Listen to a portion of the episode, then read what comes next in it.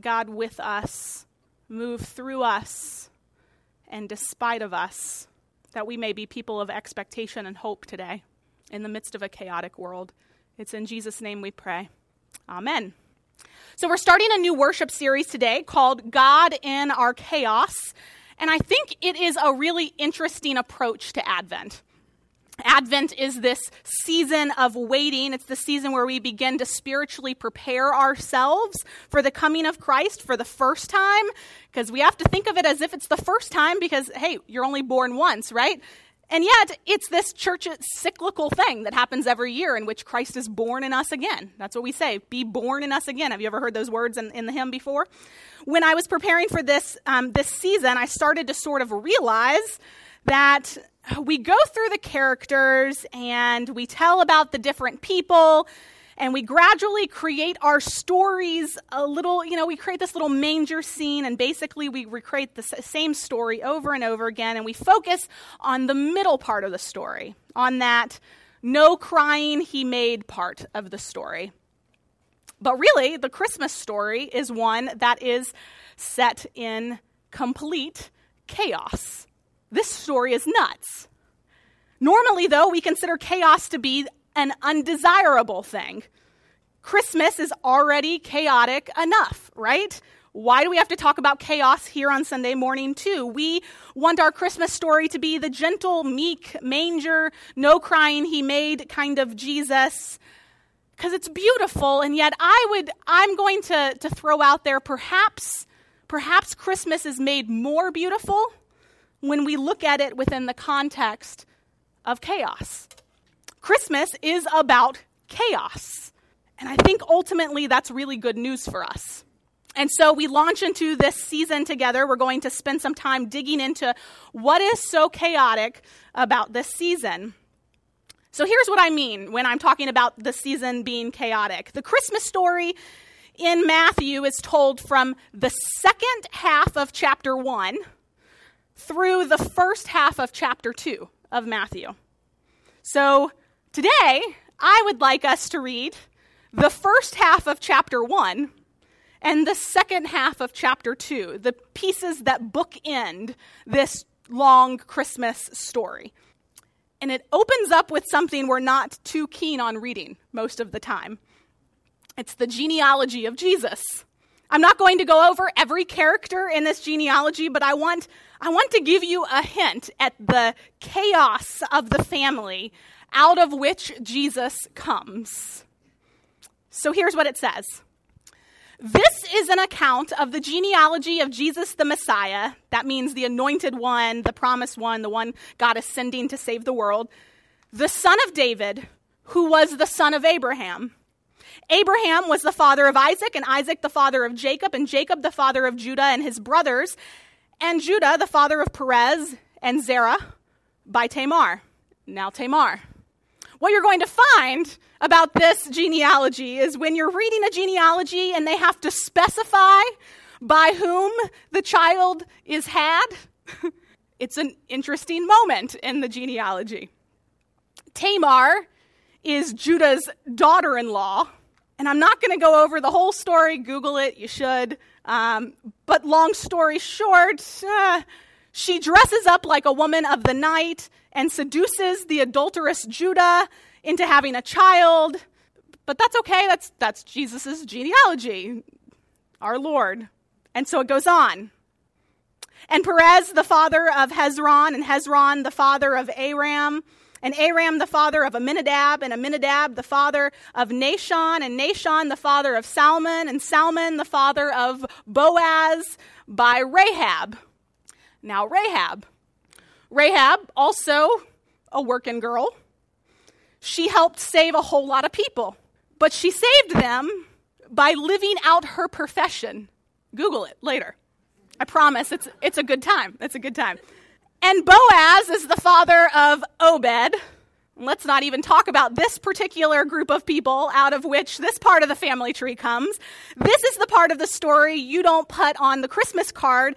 This, it's a bit incestuous, but that's okay. It's Jesus' story. And Boaz, the father of Obed. Oops, back. And Boaz, the father of Obed and Obed by Ruth and Obed the father of Jesse, and Jesse the father of King David. King David!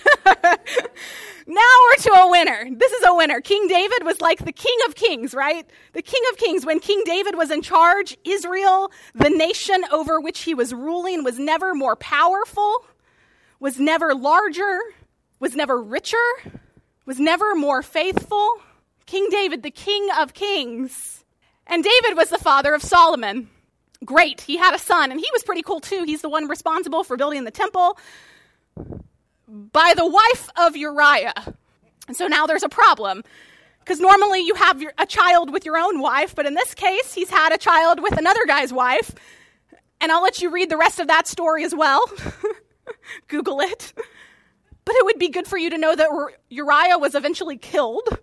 And so mid-genealogy for Jesus, our Lord, not only adulterous, but also a murderer.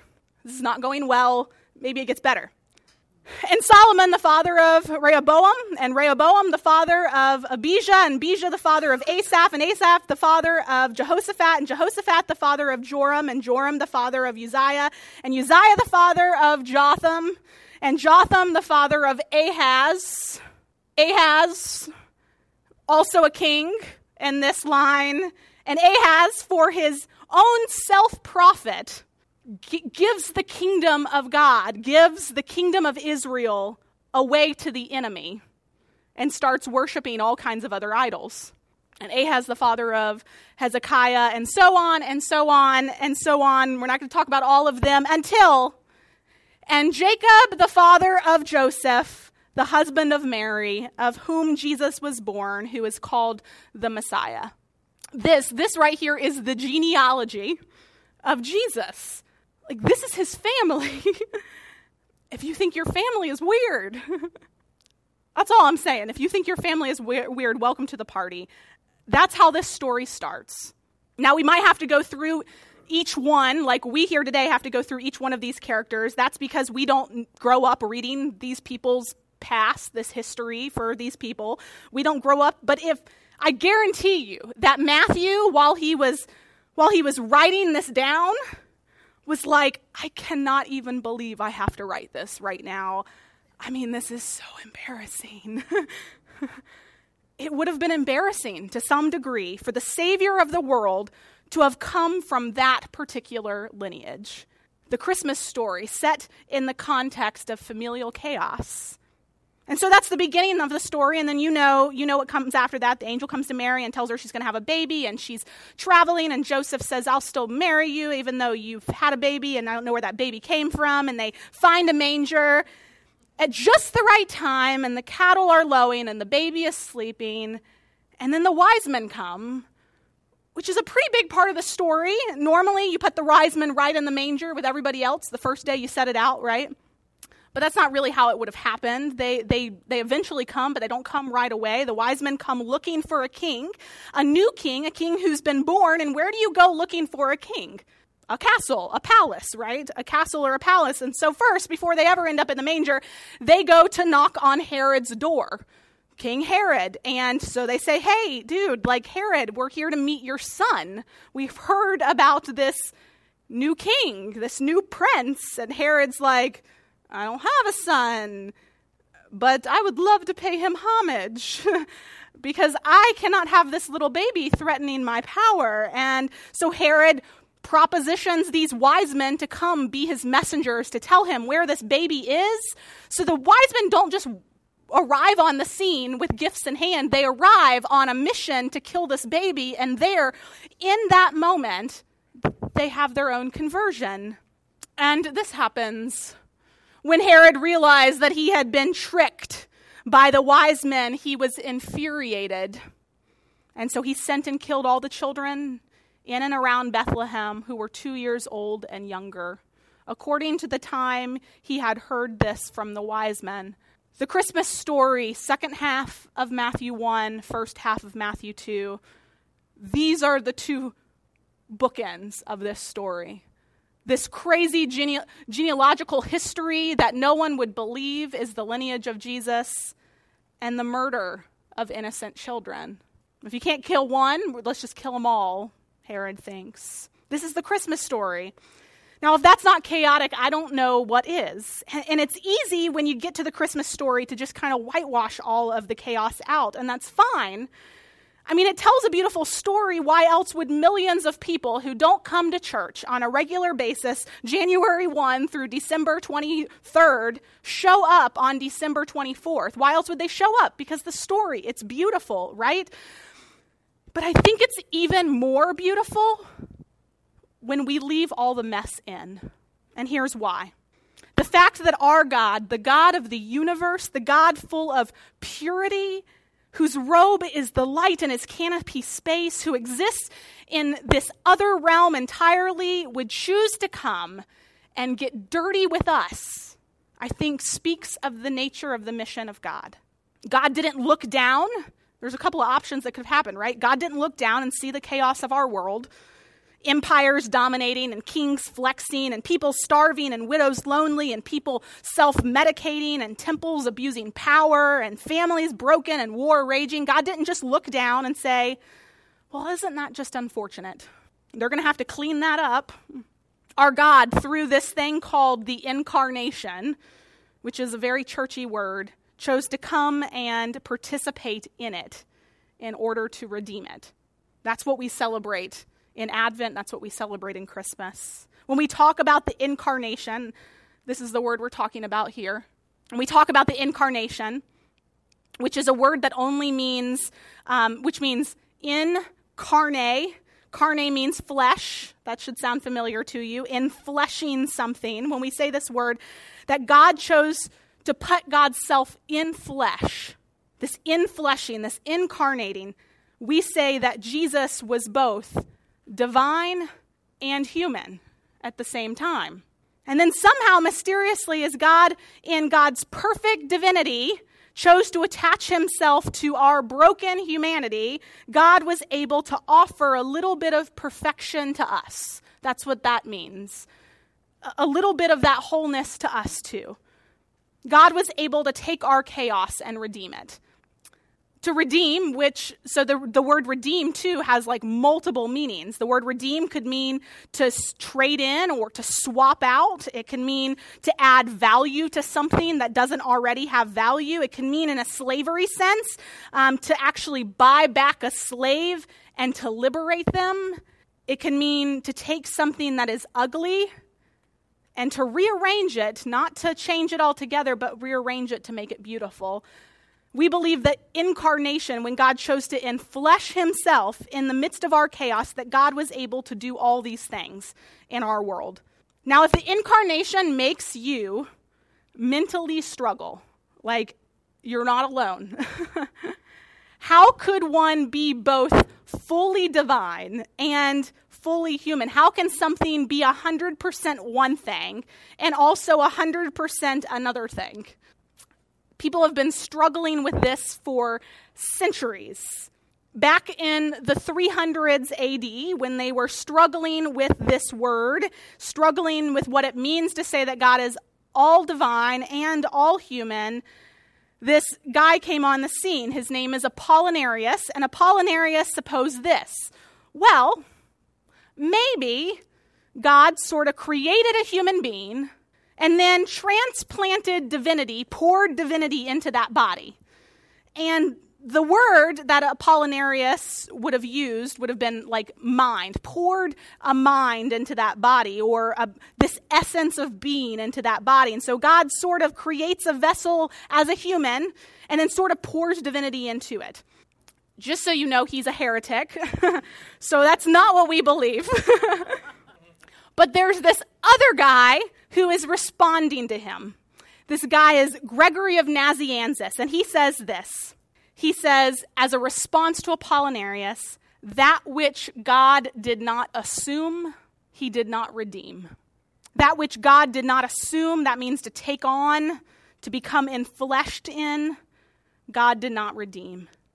So Apollinarius, if what you're saying is God created a body and then just kind of poured a brain into it that happened to be divine, but that God didn't fully take on that body, what God has not assumed, God has not redeemed. So when we say that God is both fully human and fully divine, we recognize as a church that that is nonsensical. It makes no sense. And in some ways, it's our way of naming that God chose to become, in every sense, fully, honestly, genuinely human, taking on, assuming our human chaos, our brokenness, so that those places in our lives could be redeemed. Just think about that. Just think about that for a second. Think about what it means if Christmas is not chaotic. It's almost of no use to us. If God were to choose, let's say, to stay in a realm far away, hovering above, and we're just kind of that stew and tor- turmoil down below, and or if God waited until we got all of our stuff under control and we were all fixed and ready to go, and now God could show up, what's the point? In my mind, the true beauty of Christmas is, is in the fact that God came, sort of took on our uncleanliness to make it clean, took on our brokenness to make it whole, that God took on our loneliness and isolation and fears and doubts in order that we might belong in a new way in this world. Those are the beautiful parts of the story. And so if Christmas is chaotic, and if that's actually good news for us, I believe that there's something of us that has to respond to that. It looks a little bit like this. We have people over our house all the time. And it's part of this routine for Chris and I, as people come over our house, to clean up right before everyone comes over, right? Who else does this? Self-confession, yes, thank you. It's good for the soul. And there are lots of there are there are lots of reasons why we do this. I mean, we can give this long list of reasons. But really, really, if we were to like boil it all down to why we have this like clean up real fast ritual before everybody comes over, if we were to boil all this down, it's because we want everyone to think we've got our lives together, right? Like that is the real reason. And there's nothing wrong with this. If you're if you're going to have guests over to your house, it's a part of being in civilized society to like clean up and make it present. I mean, that's that, there's nothing wrong with this, but But when you clean up, what it means is that guests have a very particular place now to engage you in your home. They must be confined to the living room and to the kitchen and to that one bathroom on the main floor and maybe the basement if you hadn't, don't have any boxes down there. And God forbid we would, um, if they'd ever see our bedroom or all the other three bathrooms in the house, God forbid. And we, we sort of create this place where we can sort of say our life is together. We're going to let you come into our life. We're going to be hospitable to you, but we're just not going to let you fully into our life. And so when family comes over, it's a little bit different, right? You, family come over, well, maybe for some of you. I I don't know. I don't know if the pressures of the in-laws, I don't know. But uh, when family comes over, sometimes or most of the time, it's a little bit different. You let people into p- places in your home that, that you probably wouldn't otherwise. Uh, and so this is the kind of reality that we live in. And a few weeks back, I was visiting a friend in Durham. Uh, it's a clergy friend, and I was coming to stay with them. And he was my like clergy mentor while I was in seminary, and I'm so excited to visit. And I pull up my car and I get my suitcase out, and I'm walking up to the door. And little did I know, sheer chaos was happening inside the house at that moment. Um, when I was living in Durham, I just kind of walked into their house. That was just the way our relationship was. Um, that's the way they preferred it. They're the kind of people who just leave their doors unlocked all the time. And so within a matter of three minutes, right before I walked up to the door, their middle son, who was about five, fell and busted his head open. And so everybody's having this conversation of whether or not they should take him to get stitches. Molly, the mom, is in the middle of pumping for their six-month-old, and so the oldest son is holding a gauze to the to the middle son's head, uh, and uh, the father is in the bathroom giving his six-month-old a bath, and in the middle of the bath, the six-month-old poops in the tub, And now, and now the water's unclean. And so he's trying to take the six-month-old out of the tub. And finally, the eight-year-old can't hold the cloth on the head anymore because he really has to pee. And he keeps telling Mom he has to pee really, really bad. So finally, he lets go, and he goes to the bathroom to pee. And Molly is trying to finish up with the pumping so she can help the five-year-old. And it's just this, like, like whirlwind. And right about this time, I walk in. And Molly is completely shirtless, and the five-year-old is screaming and asking if he's going to die. And Greg's yelling at the eight-year-old for not putting the seat down. And something about, you know, maybe there was pee left in the toilet, and it's just so chaotic. And, of course, there's still the baby, and there's still the poop in the tub. And so I walk in. I don't know all of this is going on, and I say to them, "Hey, I'm going to get out of your hair. Can I use your restroom?" And he said, "Well, here's the deal. The seat's up, there's pee in the toilet, there's poop in the tub, but have on at it." A few days later, after I had kind of driven home and I had spent time with them, a few days later, I'm, I'm thinking fondly on this visit, and I just started to realize how much that meant to me. I knew our, our relationship had hit this kind of new level, this new family level, and it just... It just kind of sunk in. Man, they shared their life at a whole new level with me.